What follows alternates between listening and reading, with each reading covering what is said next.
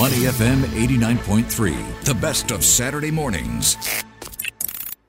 Wide World on Money FM 89.3. Welcome back to the show. Uh, Glenn and Neil with you up for another 30 minutes or so.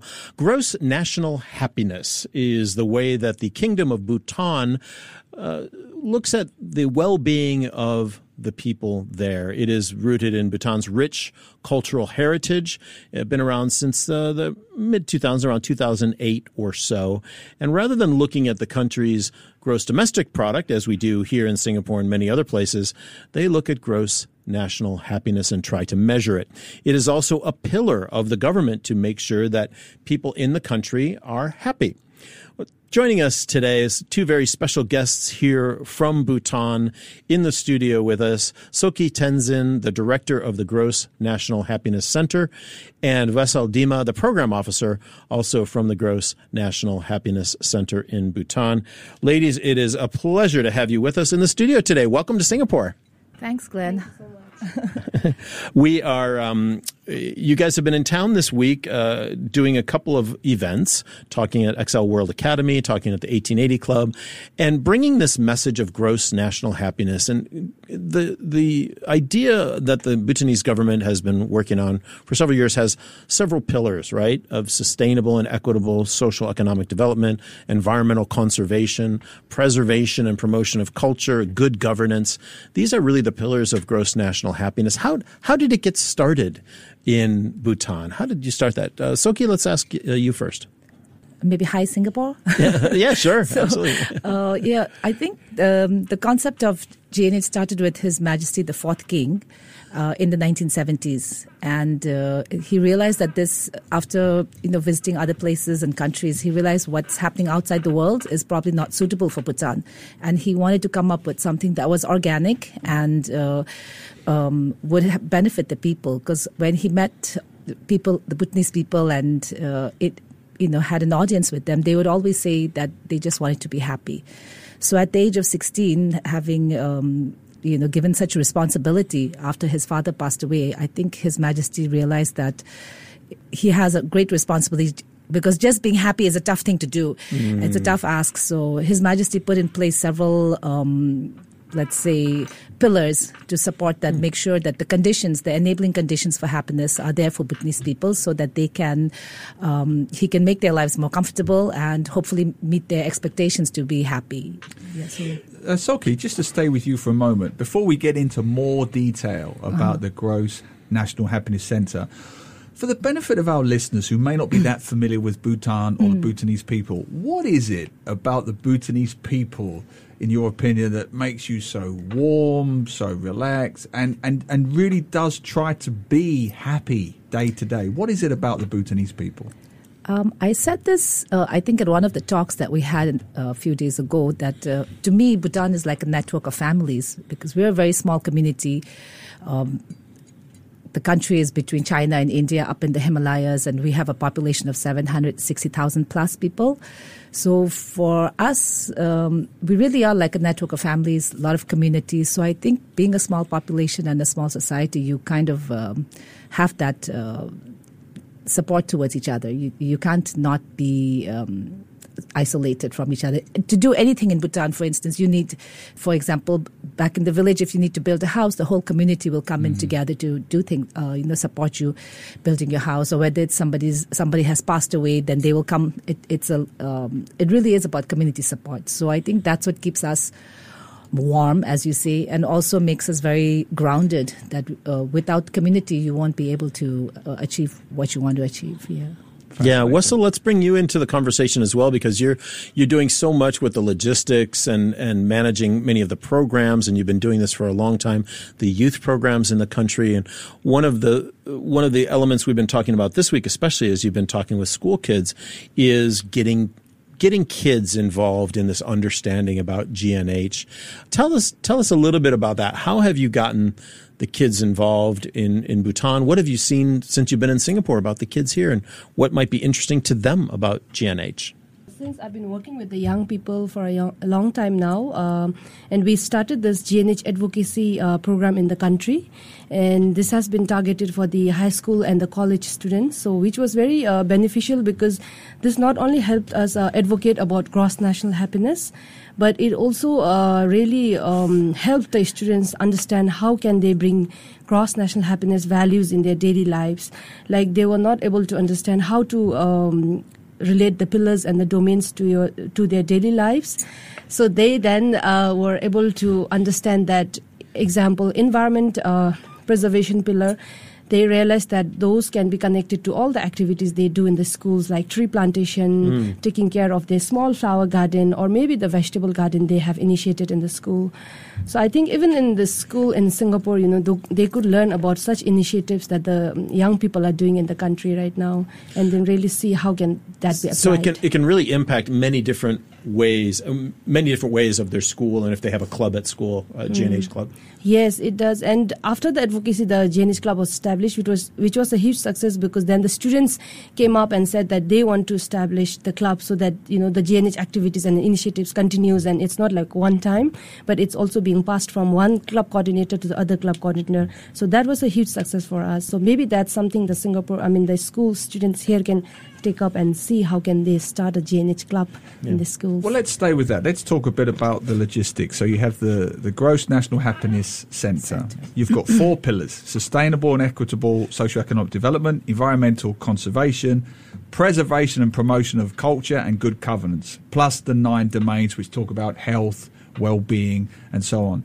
So in Bhutan, you set up these clubs in mm. different schools, mm-hmm. right? So for the benefit of our listeners, tell us what those clubs look like and how they could possibly be introduced in Singapore. So those clubs are the regular clubs that, uh, just like any other regular clubs in the schools, like in Bhutan, we have clubs like nature club, cooking clubs, sports clubs, culture clubs, and all. So then they thought we could start with the GNH club, which is a new initiative. So in these clubs, the students are being registered at the GNH club members or the volunteers, and we will, we also call them as the GNH ambassadors, the young ambassadors of GNH. So they are then being registered, and then every uh, year they send us a list of activities that is not just about you know uh, hosting a dialogue or doing a workshop or initiating a small activity, but also going beyond like how can you help your community? Not just being in the school but also thinking beyond their college and schools and really thinking of how can they help the needy people nearby or maybe start a, volunteer work for the construction of the nearby temple or you know any other activities being in the community. And the most uh, uh, interesting one has been farming activity that they have helped in the villages. They really uh, not even having the villagers to come and tell them to do it for them but the students went and then they wanted to help the you know needy people and the old people there mm. so maybe uh, singapore could also start a gnh club in the sense like the students can look up to what are the issues or uh, know, concerns they have in the schools that can that needs deeper level of understanding and maybe you need to have more people to understand what the issue is or the concern is and maybe they all can work together and start a GNH club. And have, have you done that? Have you set them up in different countries before in different schools? Is that oh. something you want to do? We would love to start GNH clubs across the world and in all the schools, you know, wherever we visit, because that, that's have been a success in our country. So, but so far we don't have, but we look forward to having one, you know, soon. Maybe from Singapore can be the first one, and especially with the young ones. Yeah. Yeah. So we're, we look forward to that. yeah. We're speaking with Wesel Dema, the program officer at the Gross National Happiness Center in Bhutan, and Tsoki Tenzin, the director of the GNH Center there. And Tsoki, back to you. The, one of the things that I know that from our discussions is that, you know, gross national happiness and happiness in general is a very cultural phenomenon. And for example, in Bhutan, kids grow up with maybe a slightly different sense of community because the communities are smaller and tighter knit, mm-hmm. a sense of uh, respect for their elders and giving back in in the areas in which they live. So GNH is already embedded in cultural mindset, if you will, mm-hmm. that maybe it's not quite the same way when you get to the West, Singapore or elsewhere for that for that matter. How some people want to say, you know, we want Singapore to be happy. How do we do it, right? Mm-hmm. But it's not that easy, is it? Mm. I think uh, if you really look at the essence of the values that you're talking about. And what the center is doing is not looking at it from a really cultural perspective, because we do a lot of uh, workshops for international people who are also curious about GNH. And uh, you know the interactions we've had with the school here in Singapore also demonstrate that GNH can be applied. Uh, it, you, you know, you it's basically a well-being uh, project or a well-being initiative to promote uh, more meaningful activities. Let's say. So I think uh, yes, in Bhutan it is very inherent. It is the the culture and the traditions are very interwoven. So it's hard to segregate the two. But when it comes to the nine domains, and if you're looking at the values of GNH, you're really looking at things that can be applied at a global level. Uh, I think maybe some other countries might be doing it better than Bhutan. I, I don't know. But I think these, uh, when you look at the values, they're basic human values like kindness, compassion, gratitude. You're talking about uh, promoting volunteer activities. You're talking about communi- uh, raising your community vitality, you know, having more bonds with your community, making it safer. So I think when you look at things like that, it does not have to come from a cultural background. It can be something that can be shared. And that's what the center is trying to do is to promote this as um, an effort that can, uh, you know, improve um, well-being, happiness, whether it's in a school or whether it's in the uh, organization or at the personal level, and hope that it's, um, you know, taken in a positive way. Yeah. Uh, Tsoki, just to add to that, I agree with everything you've just said. It's very, very It's good to know. inspirational. I try my best to live a life similar to what you're saying. However, just to play devil's advocate, I Mm-hmm. Can imagine Singaporean parents saying, listening right now, we have this word kiasu, which means scared to fail. And they'll be listening going, that's Mm. great. We want our children to be happy and free and part Mm-hmm. of the community, but they have to study. They have to go for tuition. They have to compete for jobs against China and mm. India and so on. How do we find that balance between studying to earn a living and being happy and part of the community and volunteering and so on? How do you think that balance can be found? Well, I've only been in Singapore a few days, so I, I really can't claim to Yeah, have broadly, the perfect, broadly, yeah, the perfect advice. Why not? But Why I not? think, No. but I think uh, you know, as with anywhere, even in Bhutan, uh, you know, children go to school, you ha- have to get an education, you look for a job, and so on. I think that's like a global thing. It's not specific to Correct. Bhutan or Singapore. But I think what uh, we're talking about is looking at. Um, finding the right balance between, for example, if you look at the domain of time use, you're trying to find out whether you're using your time in a meaningful way that actually is important to you. That'll make you feel that you've contributed to something or you've done uh, something well, you know, or have you been able to help somebody? Because I think it's also like, can you do you make yourself happy or do you try to make somebody else um, happy? Or you know, so I think sometimes if you are able to do the second part, that you are trying to make somebody else's life better or some help somebody else, that's where you feel more um, joy. Let's say. so I think that's what the center talks about is leaving like a legacy behind, a better world, so that you can. Um, uh, you know, uh, an experience that is more mindful and that is balanced. And yes, you must go to school. Yes, you must get an education. The world is changing. Technology is like, you know, g- going crazy. Let's see. And like in Bhutan, even we have a hard time keeping up. So while in Bhutan we have a balance, as in you know schools don't take cell phones, uh, sc- cell phones are not allowed. We don't have Wi-Fi connections, things like that. But here in Singapore, it's I, from what I have seen, it's a very advanced city. Uh, it, the same rules will not apply here. So I think here it's probably up to the parents and the education uh, system to see what's the best balance. You know, how can you improve uh, children's education, very the competitive education that might be there towards something that is more holistic and meaningful to their um, personal lives. Yeah. And this discussion we had in school was very well received. And the students, I must say, were very interested in well being and happiness. And they came up with questions uh, and they wanted to find projects that would help their class. For example, some of the kids did say there's a lot of homework, and some of the kids might have mentioned bullying. So we did say, though, there are steps that you would take, probably discuss it with the school and see what the rules are and where they can be adjusted. So- Just, uh, I mean, that was the key word there, Glenn. Legacy. Yeah. Nobody ever thinks about how much money they earned on their deathbed. Nobody. What legacy have I got? What impact did I have on this planet? I mean, I'm just thinking about the three young ladies we had on before. We had three young girls on who are uh, climate scientists. Okay. Now, there's a positive legacy. They are working doing something they love, something that will have a positive impact on the planet. Yeah. And I'm guessing those are the kinds of values and things you want to teach through your Yeah. project. Yeah. Uh, similarly, on a national scale, I think environment, if you look at that example, is very important to Yeah. Bhutan. And that is a legacy that His Majesty, the fourth king, really wants to leave behind. And today, as you know, Bhutan is uh, really making a lot of headlines and being the carbon carbon sink or carbon negative country and so on. So that's the kind of legacy you're talking about, leaving something that's good Yeah. behind, not Yeah. you know chasing after things, let's say. Yeah. Wesel, um, Tsoki just was talking a little bit about what you saw with the kids uh, this week in the schools. Um, but as you were at, at uh, XCL World Academy twice this week, uh, Tuesday and Wednesday, what surprised you or what, what do you note about the interaction you had with the students here versus maybe what you might find uh, just by comparison with the students in Bhutan?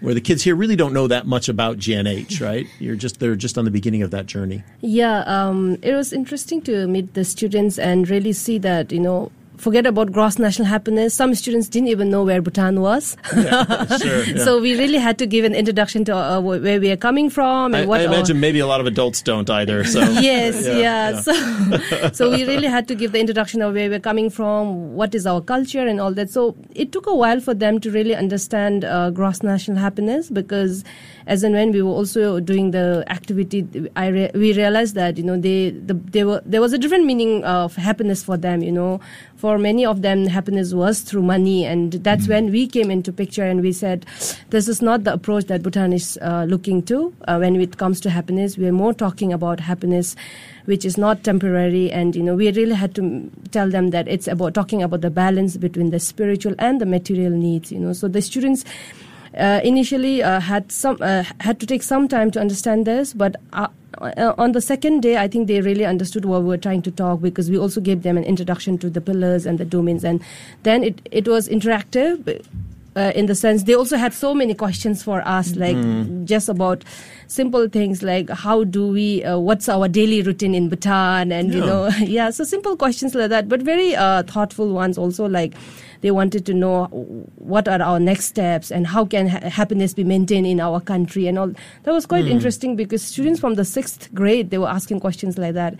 And they want to explore more definitely we could Yeah. see that in their eyes that they were all like you know we want to come to bhutan. So that was very interesting. And in terms of comparison here the students are way more exposed and they have so much um, confident and they have so much question uh, you know they they they had questions which were like very um Well thought. yeah well thought and I, I felt like there was something which was quite different because in Bhutan students are not so vocal like and maybe they know everything but then we are quite shy and humble in that way Yeah, yeah. yeah. Well, it was such a good question, uh, Wesel. I'm going to steal it and ask it of you now, which is good question from XCL World Academy. How do you maintain the hmm. happiness in Bhutan when you have to deal with climate change issues like everybody else, environmental pressures, economic pressures like everybody else? How do you maintain happiness?